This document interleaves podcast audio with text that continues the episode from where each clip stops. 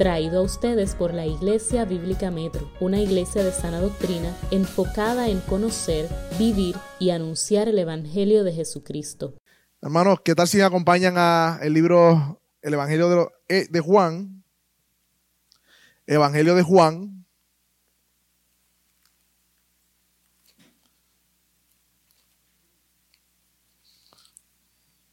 Capítulo 14. Eso así. Vamos a estar leyendo el Evangelio de Juan, capítulo 14.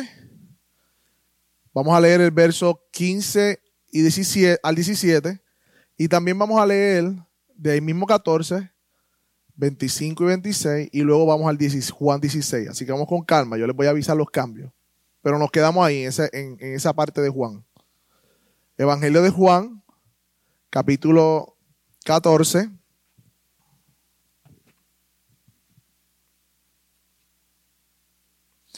Versículos 15 al 17, ¿lo tienen conmigo? Amén. Dice la palabra del Señor, Juan 14, 15 al 17.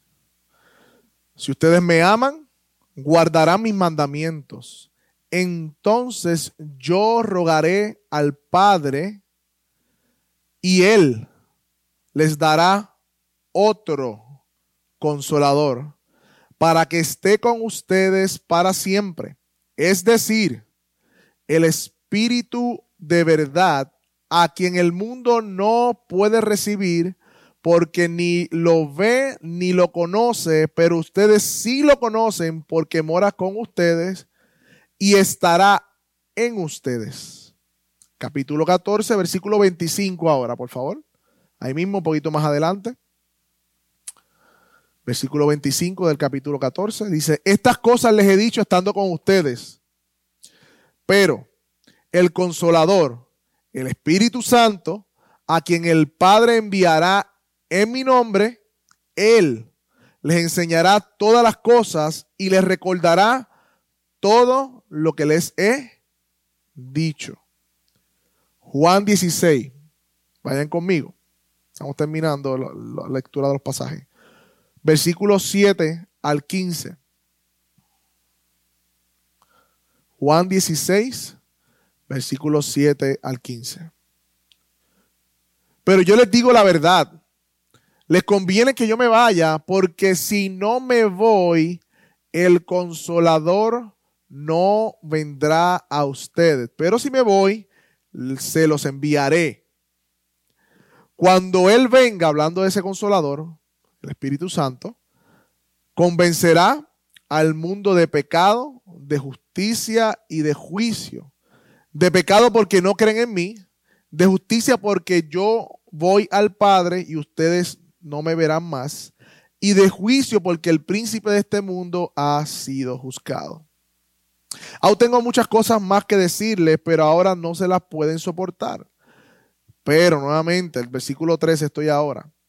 Cuando Él, ¿quién? El Espíritu de verdad venga, los guiará a toda verdad, porque no hablará por su propia cuenta, sino hablará todo lo que oiga y les hará saber lo que habrá de venir. Versículo 14. Él, hablando del Espíritu Santo, me glorificará, porque tomará de lo mío y se los hará saber a ustedes. Todo lo que tiene el Padre es mío, por eso dije que Él toma de lo mío y se lo hará saber a ustedes. Señor, gracias por tu palabra. Gracias porque por medio de la ayuda de tu Espíritu Santo, quien esta noche estaremos viendo en tu palabra, podemos entender, Señor, estos textos. Podemos, Señor, aprender de tu palabra, porque tu Espíritu Santo ha abierto nuestra mente hacia ella. Oh, pero tu Espíritu Santo, Señor, también es aquel que nos enseñará y nos guiará y nos ayudará. Por eso pedimos que sea en medio nuestro y que este tiempo sea de edificación para tu iglesia y para mi vida, Señor, primeramente. Te necesitamos, Jesús. Amén y amén. Así que hoy vamos a hablar de la persona del Espíritu Santo y la obra verdadera en el creyente. Ahora bien, ¿por qué como iglesia escogimos este tema? ¿Por qué es importante hablar del Espíritu Santo? Yo voy a dar por lo menos tres de muchas otras cosas o razones por las cuales es importante el tema. En primer lugar, el contexto que vivimos como iglesia en Puerto Rico o Latinoamérica. El tema del Espíritu Santo, mis amados hermanos, es un tema muy delicado, muy delicado. Es un contexto en donde yo creo que tú podrías decir cualquier cosa del Padre, cualquier cosa de Jesús, pero decir algo en contra del Espíritu Santo o aparentar, tocar el tema del Espíritu Santo es bien sensitivo por una tradición, ¿verdad?, que tiene que ver con el movimiento pentecostal, el movimiento evangélico en Puerto Rico. Por eso es bien importante que nosotros entendamos este tema y delineemos qué enseña la Biblia y qué nosotros como iglesia enseñamos sobre el tema del Espíritu Santo. Número dos, hermanos, la confusión de su verdadera obra. Aún nosotros podemos estar confundidos o no tener claro cuál es la obra del Espíritu Santo en nosotros. Y podemos pensar como muchas otras personas que se trata de sentimientos, emociones o simplemente no disfrutar de su verdadera obra porque no estamos conscientes de ella como cristianos. Y número tres, grandes errores y consecuencias de esos errores que hemos visto en nombre del Espíritu Santo. Televisados, hay hasta documentales de canales cristianos y no cristianos o seculares, lo que sea, sobre el tema de las manifestaciones del Espíritu Santo o supuestas manifestaciones, que ha creado un gran énfasis y muchos errores y consecuencias que hoy nosotros aún arrastramos como iglesia cristiana. Y número cuatro, que es el más importante porque es un tema que está en la Biblia. El tema del Espíritu Santo es una doctrina y él toca a la persona de Dios porque el Espíritu Santo es Dios, como vamos a ver. Amén.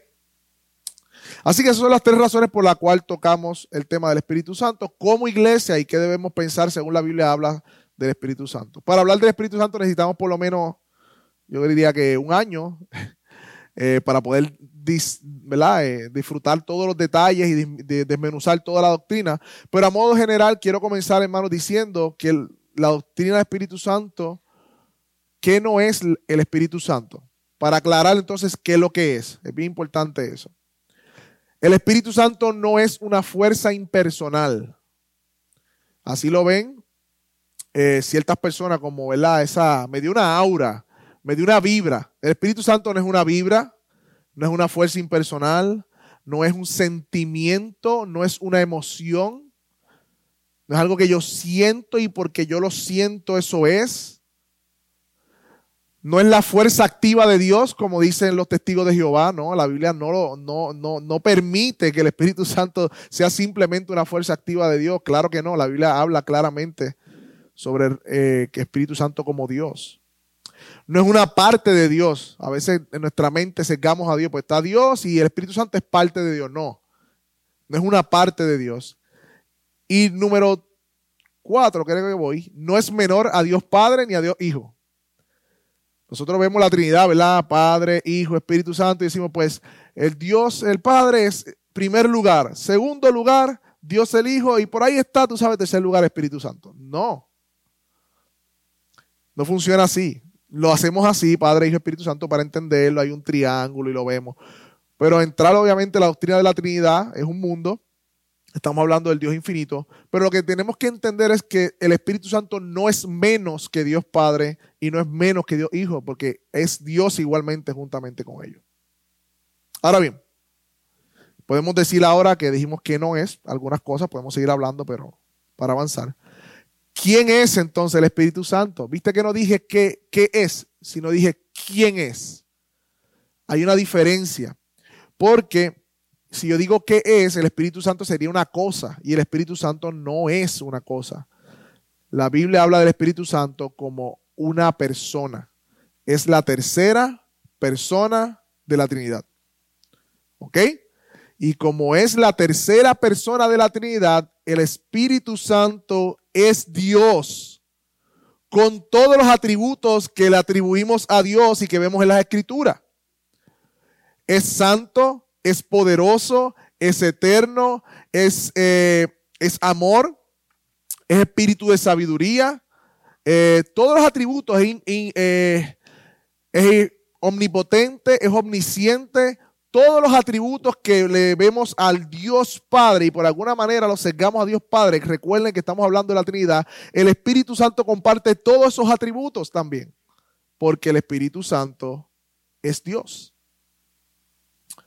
Y como vemos en el texto que leímos en Juan 14, que vamos a entrar ahora un poquito más y desglosarlo, porque es uno de los textos que más habla en el Nuevo Testamento sobre quién es el Espíritu Santo y su función. El Espíritu Santo es nuestro Paracleto, que es la palabra, por decirlo de una manera, traducida del griego, que no es otra cosa, y es bien importante, bien interesante. Esta palabra tiene mucho significado. Tiene que ver con abogado. Paracleto es como un abogado, es alguien llamado al lugar, caminar al lugar al lado de, alguien que va al lado de, a un ayudador, un consolador, dice algunas versiones.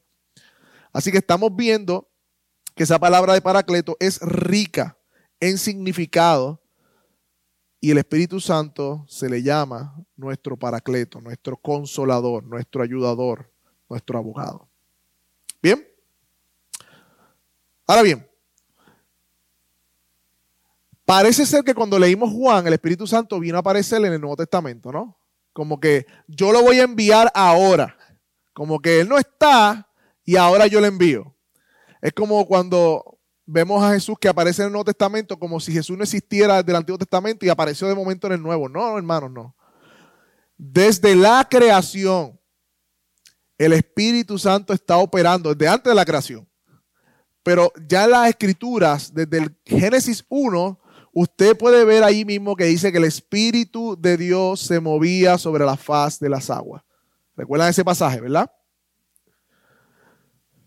Y en la economía de la creación, es una frase que se usa para hablar de cuáles roles funge el Espíritu Santo en la creación. Vemos que desde el inicio el Espíritu Santo está para dar vida, para regenerar, para sostener la creación. Hay varios pasajes que hablan sobre eso. En Génesis 1 es el primordial que quiero que vean. De hecho, en la creación del hombre, cuando dice que Dios sopla aliento de vida a su espíritu, puso su espíritu en el hombre, hay una alusión también a ese Espíritu Santo, como que da vida. Y después en Ezequiel habla también de cuando el valle de huesos secos, no sé si recuerdan, y estaban esos cuerpos allí muertos y vino, sopla el espíritu de los cuatro vientos y le da vida, ¿no? También en el Antiguo Testamento lo vemos que capacitando a quienes, a los reyes, sacerdotes, jueces y profetas. Y obviamente vamos panorámicamente, estamos hablando del Espíritu Santo y queremos de manera panorámica verlo en el Antiguo Testamento. No viene a aparecer en el Nuevo, está desde el Antiguo Testamento. Eran investidos esta gente, los reyes, sacerdotes, jueces y profetas, por el Espíritu Santo para realizar labores específicas o funciones específicas. Vemos un ejemplo, a Sansón como juez, cuando era energizado o otros jueces también fueron energizados, el mismo Jefté, entre otros, por el Espíritu Santo, capacitados para librar al pueblo de Dios en ese tiempo. El mismo Moisés fue capacitado por el Espíritu Santo para dirigir al pueblo de Dios y como fungió también como profeta. De hecho, en un momento dado había tanta carga para Moisés que su suegro le dice: tienes que dividir tarea, no puedes hacerlo tú solo para juzgar la nación. Entonces consiguieron 70 hombres y dice que el espíritu de Moisés fue puesto sobre esos hombres. Ahora bien, sabemos que no hay un espíritu de Moisés. Está haciendo referencia al espíritu que estaba en Moisés, que es el Espíritu Santo. También fue impartido a esos hombres para poder gobernar y juzgar rectamente la nación. David como rey, fue ungido como rey. Estoy dando ejemplos, ¿verdad? Rápido. Y David como rey también fue capacitado por el Espíritu Santo para su labor de reinar al pueblo de Dios. Su espíritu lo vemos en los Salmos. De hecho, cuando él peca, él dice en un momento dado: Señor, no apartes de mí tu Santo Espíritu, sino que me sustente. Es una oración de David en medio del dolor por su pecado.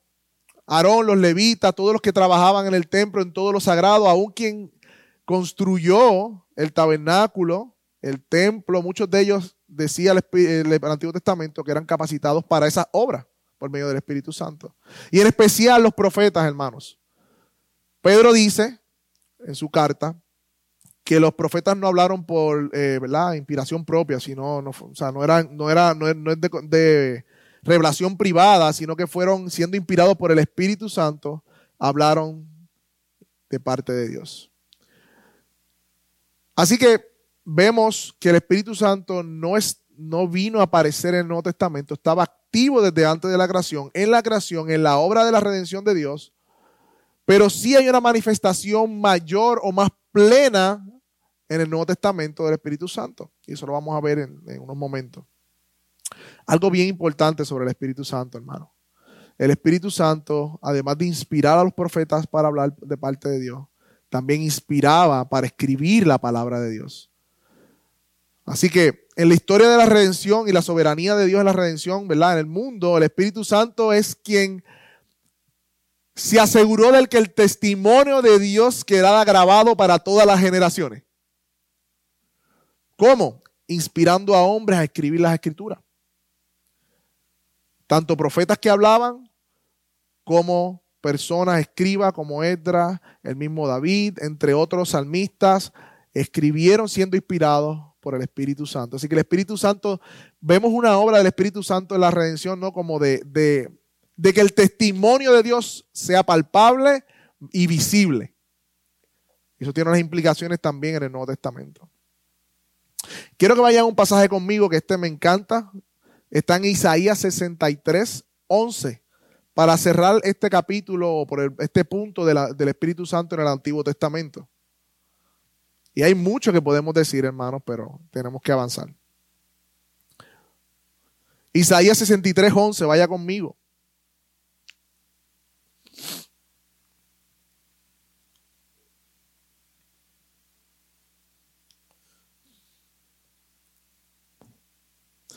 Dice Isaías 63, 11, de esta manera, en adelante. Entonces su pueblo se acordó de los días antiguos de Moisés. ¿Dónde está el que los sacó del mar con los pastores de su rebaño?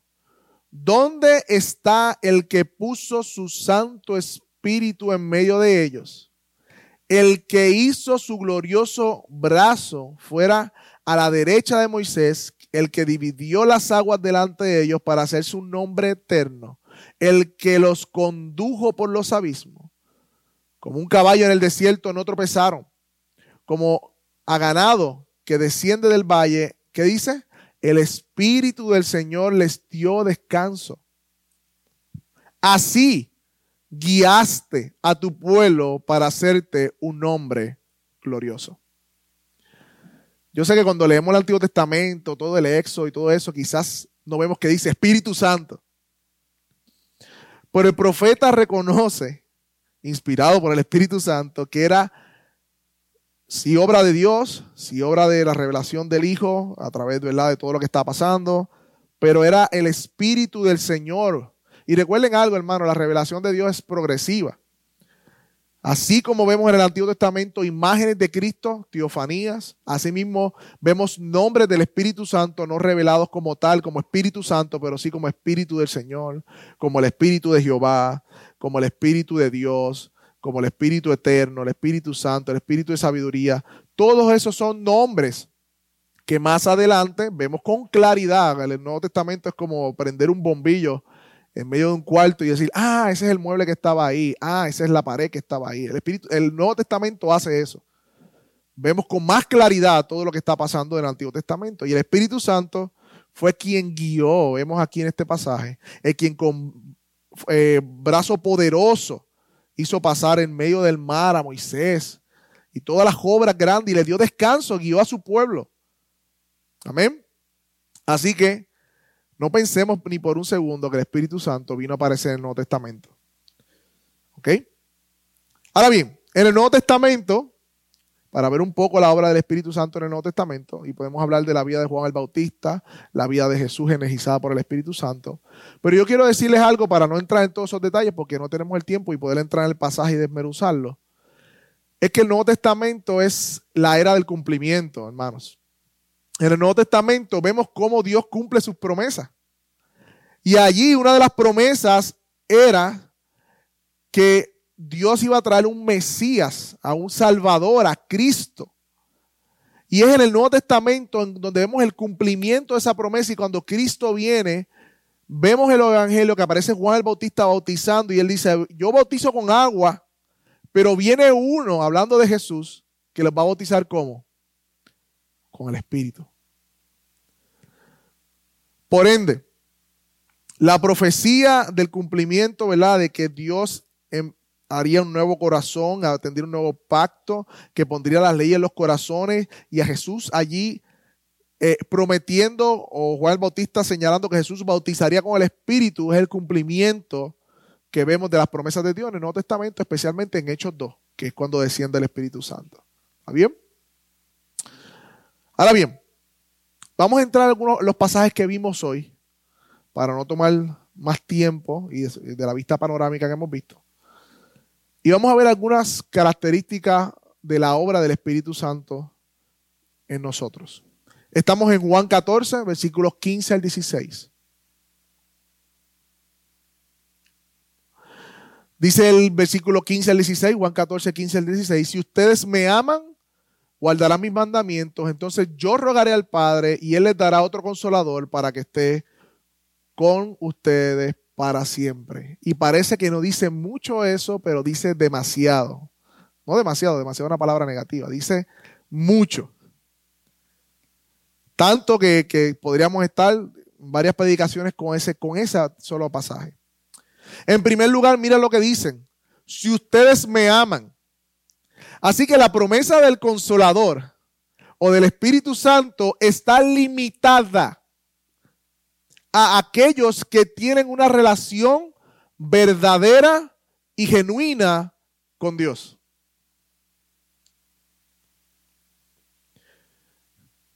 ¿Ok? Esa promesa del Consolador no es para todo el mundo.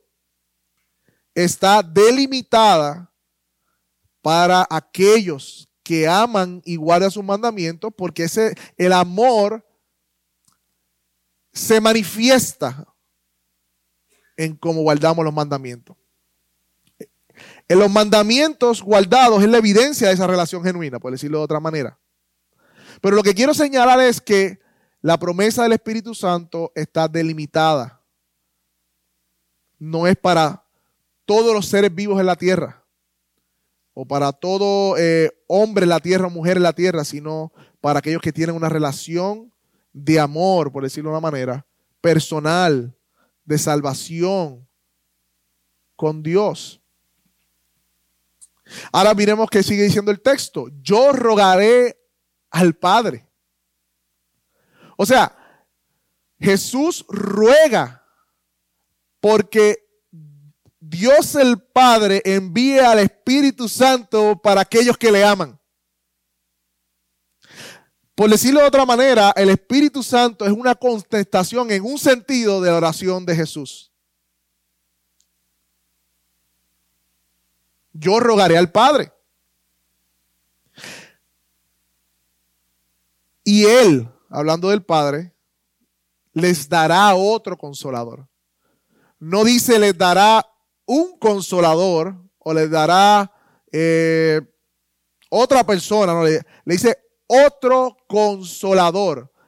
¿Qué está diciendo este pasaje? Esto habla de la continuidad de la obra de Jesús en sus discípulos a pesar de su ausencia física. O sea que el Espíritu Santo viene a ser el ministerio terrenal de Jesús con sus discípulos, va a ser continuado por el Espíritu Santo en ellos. ¿Ven? Por decirlo de una manera, se pasan el batón. Yo me voy, pero no se quedan solos. Yo fui un consolador para ustedes. Todo lo que fue Jesús para sus discípulos, lo es el Espíritu Santo para sus discípulos. Eso es lo que está queriendo decir. Y mira lo que sigue diciendo.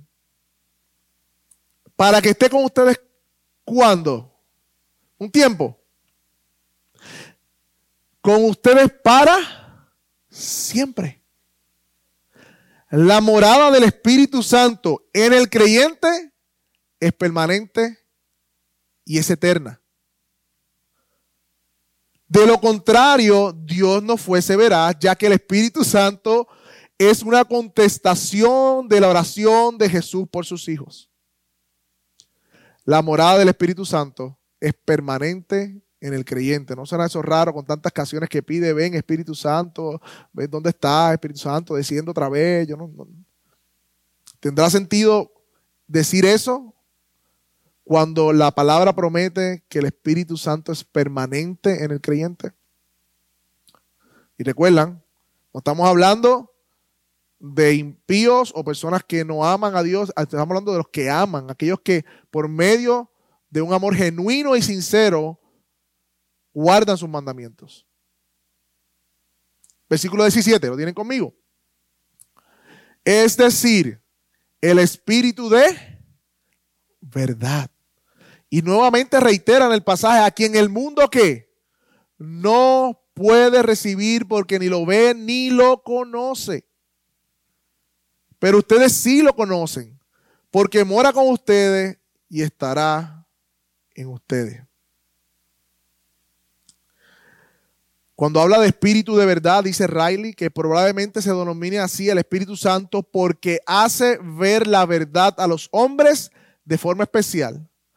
Porque la verdad es su instrumento. Eso es lo que usa el Espíritu Santo, la verdad de la palabra de Dios para su obra. Y porque da testimonio de que Cristo es la verdad. Tres cosas de por qué es el Espíritu de verdad. Hace ver la verdad a los hombres, porque es el gran instrumento que usa para su obra y porque da testimonio de que Cristo es la verdad. Y recuerdan la palabra testimonio en el Antiguo Testamento. De alguna manera el Espíritu Santo está asociado con la palabra testimonio de la obra de Dios, tanto en el Antiguo y en el Nuevo Testamento. Vamos a Juan 14, 25 al 26. Y recuerden que algunos cabos vamos a dejarlos sueltos, ya que vamos a tener un tiempo de preguntas y respuestas al final. Juan 14, 25 al 26. Estas cosas les he dicho estando con ustedes, pero el Consolador, el Espíritu Santo, a quien el Padre enviará en mi nombre, Él les enseñará todas las cosas y les recordará todo lo que he dicho. ¿Quién enviará en el nombre? El Padre. Interesante, hay una obra trinitaria en la morada del Espíritu Santo en el creyente. Es un ruego del Hijo al Padre y es una contestación del Padre al Hijo, pero más adelante dice que también el Hijo le envía. Y estas riquezas se pierden con tantas cosas que se dicen fuera del lugar del Espíritu Santo. El Padre enviará en mi nombre. ¿Y qué dice luego? El que les enseñará todas las cosas y les recordará todo lo que les he dicho. Una parte esencial del ministerio del Espíritu Santo en nuestra vida, hermanos, es recordarnos todas las cosas concernientes al Evangelio y recordarnos la palabra del Señor a nosotros. Hermano, cuando usted, ahorita Andrés dio un ejemplo del amor, que son los dos enemigos del amor. Enemigo del orgullo, la autojusticia. Pero cuando usted ve eso en su vida, es recordado del Evangelio. Ese recordado del Evangelio no viene de la carne. Cuando usted recuerda un pasaje de las Escrituras que no está aplicando en el momento y que lo convence, y entonces obra conforme a la palabra, eso no es obra de usted, hermano. Eso es obra del Espíritu Santo en usted. Él les enseñará. Nada de esto usted lo pudiese retener si no fuera por el Espíritu Santo. No pudiéramos conocer ni una verdad acerca de Dios, hermanos, si no fuera por el Espíritu Santo. Porque en Corintios Pablo dice que para el hombre natural esto es locura y no puede percibir las cosas espirituales porque se disciernen ¿qué? espiritualmente. Y luego dice, pero el Espíritu de Dios todo lo conoce y discierne todo lo espiritual. Y si usted conoce la salvación por gracia, si usted conoce el perdón de pecados, el arrepentimiento, dígame cualquier doctrina que usted conozca y la entienda, obra del Espíritu Santo en su vida. Dime qué tienes que no hayas recibido, y si lo recibiste, ¿por qué te glorías como si no lo hubieses recibido? Ahora bien, vamos a Juan 16:8 para ir terminando estos últimos pasajes que están en Juan. Juan 16:8. Cuando Él venga, hablando del Espíritu Santo, adiós, Pichi, pero tú dijiste que Él estaba, porque Jesús dice que Él venga. El asunto es que, como vimos desde el Antiguo Testamento, el Espíritu Santo está obrando en su pueblo, en la obra de Dios. Pero ahora en el nuevo pacto, especialmente a partir de Hechos 2, ese ministerio del Espíritu Santo iba a venir de una manera muy diferente, más ampliada, de manera más plena y permanente en la vida de los creyentes. Y voy a abundar un poquito más de eso cuando vaya explicando. Cuando Él venga, convencerá al mundo de pecado, de justicia y de juicio. De pecado porque no creen en mí, de justicia porque yo voy al Padre y ustedes no me verán más, y de juicio porque el príncipe de este mundo ha sido juzgado. Una traducción más literal de esta palabra, cuando Él venga, sería, y habiendo venido Él. Porque debemos recordar que la venida del Espíritu Santo no es la primera vez que viene al mundo en Hechos 2. Ya se encontraban desde los santos del Antiguo Testamento. De hecho, no hay ningún creyente sin Espíritu Santo, tanto en el Antiguo Testamento como en el Nuevo Testamento. En el Antiguo Testamento, tanto como en el Nuevo, todo creyente fue salvo por medio de la gracia y por medio de la convicción del Espíritu Santo. Así que ya el Espíritu Santo se encontraba obrando. Siempre ha estado donde quiera que hubiese un verdadero hijo de Dios. Así que cuando dice la venida, cuando Él venga, lo que se menciona aquí hace referencia a un descenso con mayor poder e influencia, un ministerio más amplio en la obra del Evangelio y la Iglesia, en el primer siglo y hasta el día de hoy. Ahora bien, cuando dice convencerá al mundo de pecado, lo tienen ahí, se refiere a una explicación que podemos decir que el Espíritu Santo en la salvación, ¿verdad?, es el medio por el cual Dios salva a su pueblo. Él es quien convence a las personas de sus pecados. Cuando nosotros predicamos o cuando usted está escuchando esto, la palabra de Dios, quien obra en su corazón es el Espíritu Santo y le convence de pecado. Y no solamente le convence de pecado, sino de justicia, en el sentido de que el único medio que podemos salvarnos en cuestión de, ¿verdad?, salvación, es por medio de la justicia de Cristo y no la propia. Y de juicio, porque convence al hombre de que viene un juicio venidero.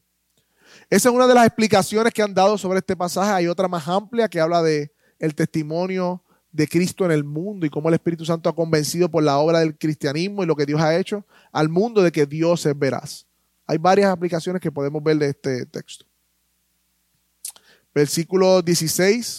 Capítulo 16, seguimos leyendo.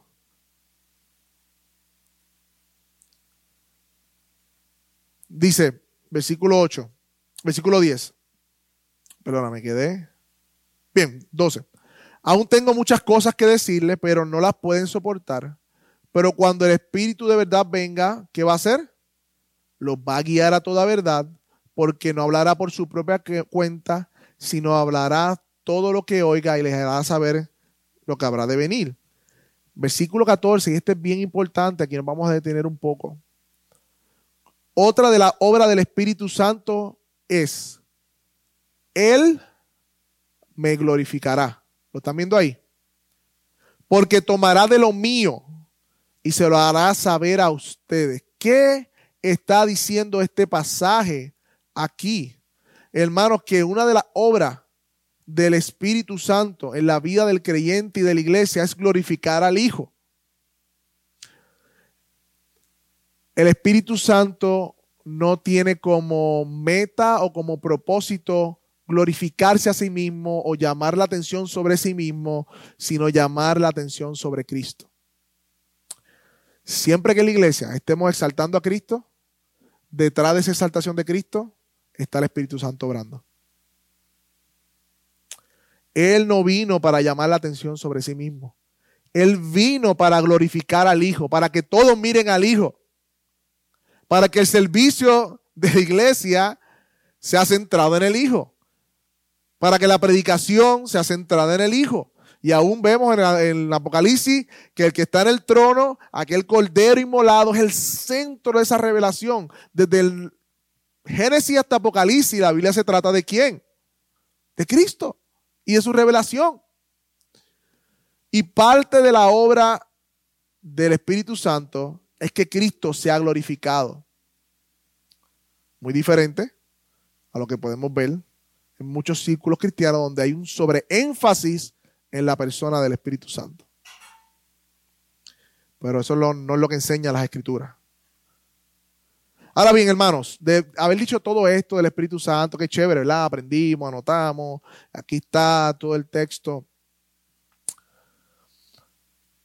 Cuando vamos a Hechos 2, que es Pentecostés, ¿verdad? 50 días después de la Pascua, esa fiesta que Dios instauró en el Antiguo Testamento, y que los apóstoles están reunidos. De momento vemos el símbolo del viento soplando, viento recio. El Espíritu Santo viene y empodera a los apóstoles allí reunidos y a 120. Y reciben, por decirlo de manera más amplia, esa promesa del Espíritu Santo. Ese acto se trata más de Cristo que del Espíritu Santo. ¿Por qué? Porque Cristo prometió que bautizaría con el Espíritu Santo. Así como la cruz es algo central en la vida de Cristo, Pentecostés también es central en la vida y ministerio de Cristo. La cruz fue Cristo en tierra, ¿verdad? Como hombre. Pentecostés como Cristo exaltado, cumpliendo su promesa de derramar al Espíritu Santo. Así que Pentecostés se trata más de Cristo y de su cumplimiento de su promesa que del mismo Espíritu Santo. Y no estoy menospreciando la obra del Espíritu Santo en este punto, pero sí quiero que veamos la centralidad de Cristo aún en el acto más, no sé cómo decirlo, más simbólico del movimiento del Espíritu Santo, que es Pentecostés. ¿Ok? Nosotros somos pentecostales, hermanos, en ese sentido, porque nosotros recibimos la promesa del Espíritu Santo igual que ellos. Somos pentecostales en ese sentido. Ahora sabemos que hay un movimiento que hace un sobreénfasis en la manifestación particular del cumplimiento de la promesa de Cristo para ellos que la quieren para hoy.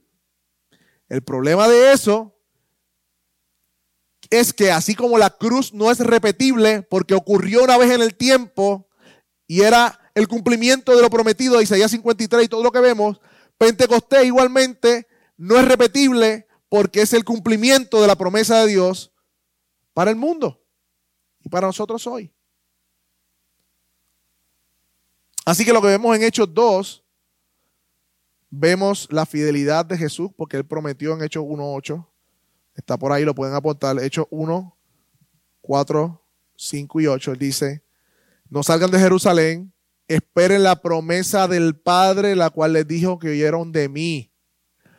Porque Juan los bautizó con agua, pero serán bautizados con el Espíritu Santo dentro de pocos días.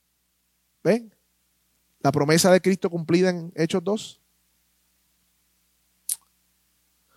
Y Jesús hace testigos a los discípulos y a la primera iglesia de Él. La verdadera obra del Espíritu Santo, hermano, tiene que ver en el creyente, en primer lugar, como la marca o el sello, la garantía de nuestra redención, dice Efesios 2. Esa nueva vida que usted ha experimentado es el depósito, es la palabra, la garantía, el sello de que vas a ser redimido porque Él puso una nueva vida en ti por medio del Espíritu Santo. Y algunas cosas rápidas que vamos a hablar sobre esa obra verdadera del Espíritu Santo. Número 1, nos recuerda nuestra adopción. Eso está en Romanos 8, 15 al 16. No ha recibido espíritu de esclavitud ni de temor, sino de adopción. El espíritu mismo da testimonio a nuestro espíritu de que somos hijos de Dios. Nos recuerda el Evangelio. 8:28, Romanos, el Espíritu Santo nos ayuda aún cuando estamos orando. Dice, porque cómo hemos de pedir no sabemos, pero el Espíritu Santo intercede por nosotros. En 1 Corintios 2 dice que la única manera que podemos tener conocimiento de Dios es por medio del Espíritu Santo, como dije ahorita. ¿Recuerdan Gálatas 5:22? El fruto del Espíritu. Mira qué interesante, no es el fruto del creyente. Fruto del Espíritu. Así que el Espíritu Santo es Dios en nosotros formando la imagen de su Hijo. Y el Espíritu Santo tiene que ver más con perdonar que con emocionarnos. El Espíritu Santo tiene que ver más con amor sincero que un sueño o una visión. El Espíritu Santo tiene que ver más con aplicar las Escrituras a nuestra vida. Cuando aplicamos el texto, renunciamos a nuestro pecado y aplicamos la palabra de Dios a nuestra vida. Eso es el Espíritu Santo de Dios obrando, más que un movimiento brusco o una palabrería que digamos con nuestras palabras. El Espíritu Santo tiene que ver más con el gozo en medio de la prueba, con la paciencia en medio de las dificultades, con la bondad mostrada, con la mansedumbre, con el dominio propio. Eso es obra del Espíritu Santo en el creyente. No necesariamente gritar a todo volumen y decir ¡Gloria a Dios! El Espíritu Santo tiene que ver mucho más, hermano, o lo vemos obrando verdaderamente nosotros como obra verdadera, cuando actuamos y somos convencidos de pecado y esa imagen de Cristo se está formando en nosotros. Y para eso hay un texto en 2 Corintios y terminamos con ese. 2 Corintios 3.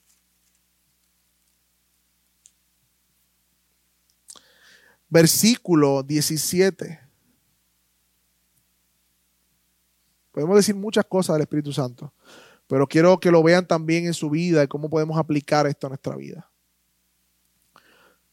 Versículo 17. Porque el Señor es el Espíritu.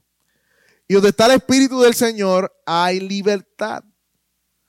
Pero nosotros todos, con rostro descubierto, contemplando como en un espejo la gloria del Señor, somos o vamos siendo transformados por el Espíritu de gloria en gloria en la misma imagen del Señor.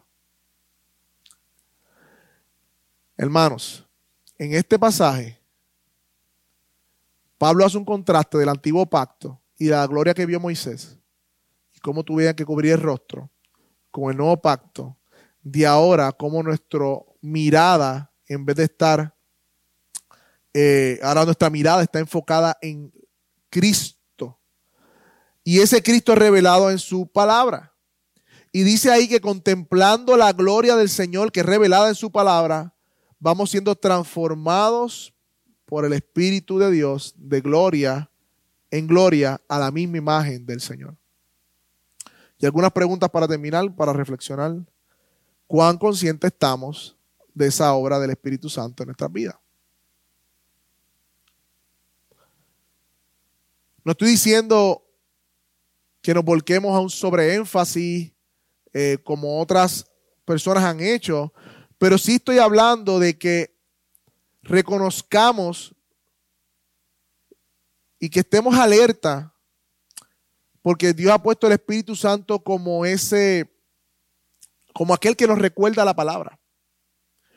Como aquel que nos recuerda todo lo que el Señor ha dicho. Y son en esos momentos en que podemos aplicar esa palabra y es que somos transformados conforme a la imagen de su Hijo. Y recuerden, hermanos, que eso es lo que Dios está haciendo en nosotros. La nueva creación en Cristo. Y somos transformados de gloria en gloria. ¿Cuán conscientes estamos de la obra del Espíritu Santo en nuestra vida? ¿Cómo está el fruto del Espíritu en mi vida? Esa es otra pregunta que podemos hacer. Y así como el fruto no sale de las ramas diciendo voy a salir, sino que así como Juan 15, que está entre medio, ¿verdad?, de Juan 14 y 16 que hablamos, habla de las ramas que están pegadas a la vid y nosotros somos simplemente las ramas. Ese fruto lo produce el Espíritu Santo en nosotros a medida que nosotros cultivamos una conexión vital con la vid. Así que a manera de conclusión, hermanos, tratando de aplicar algunas cosas, ¿verdad? Sé que son muchas cosas que podemos aplicar.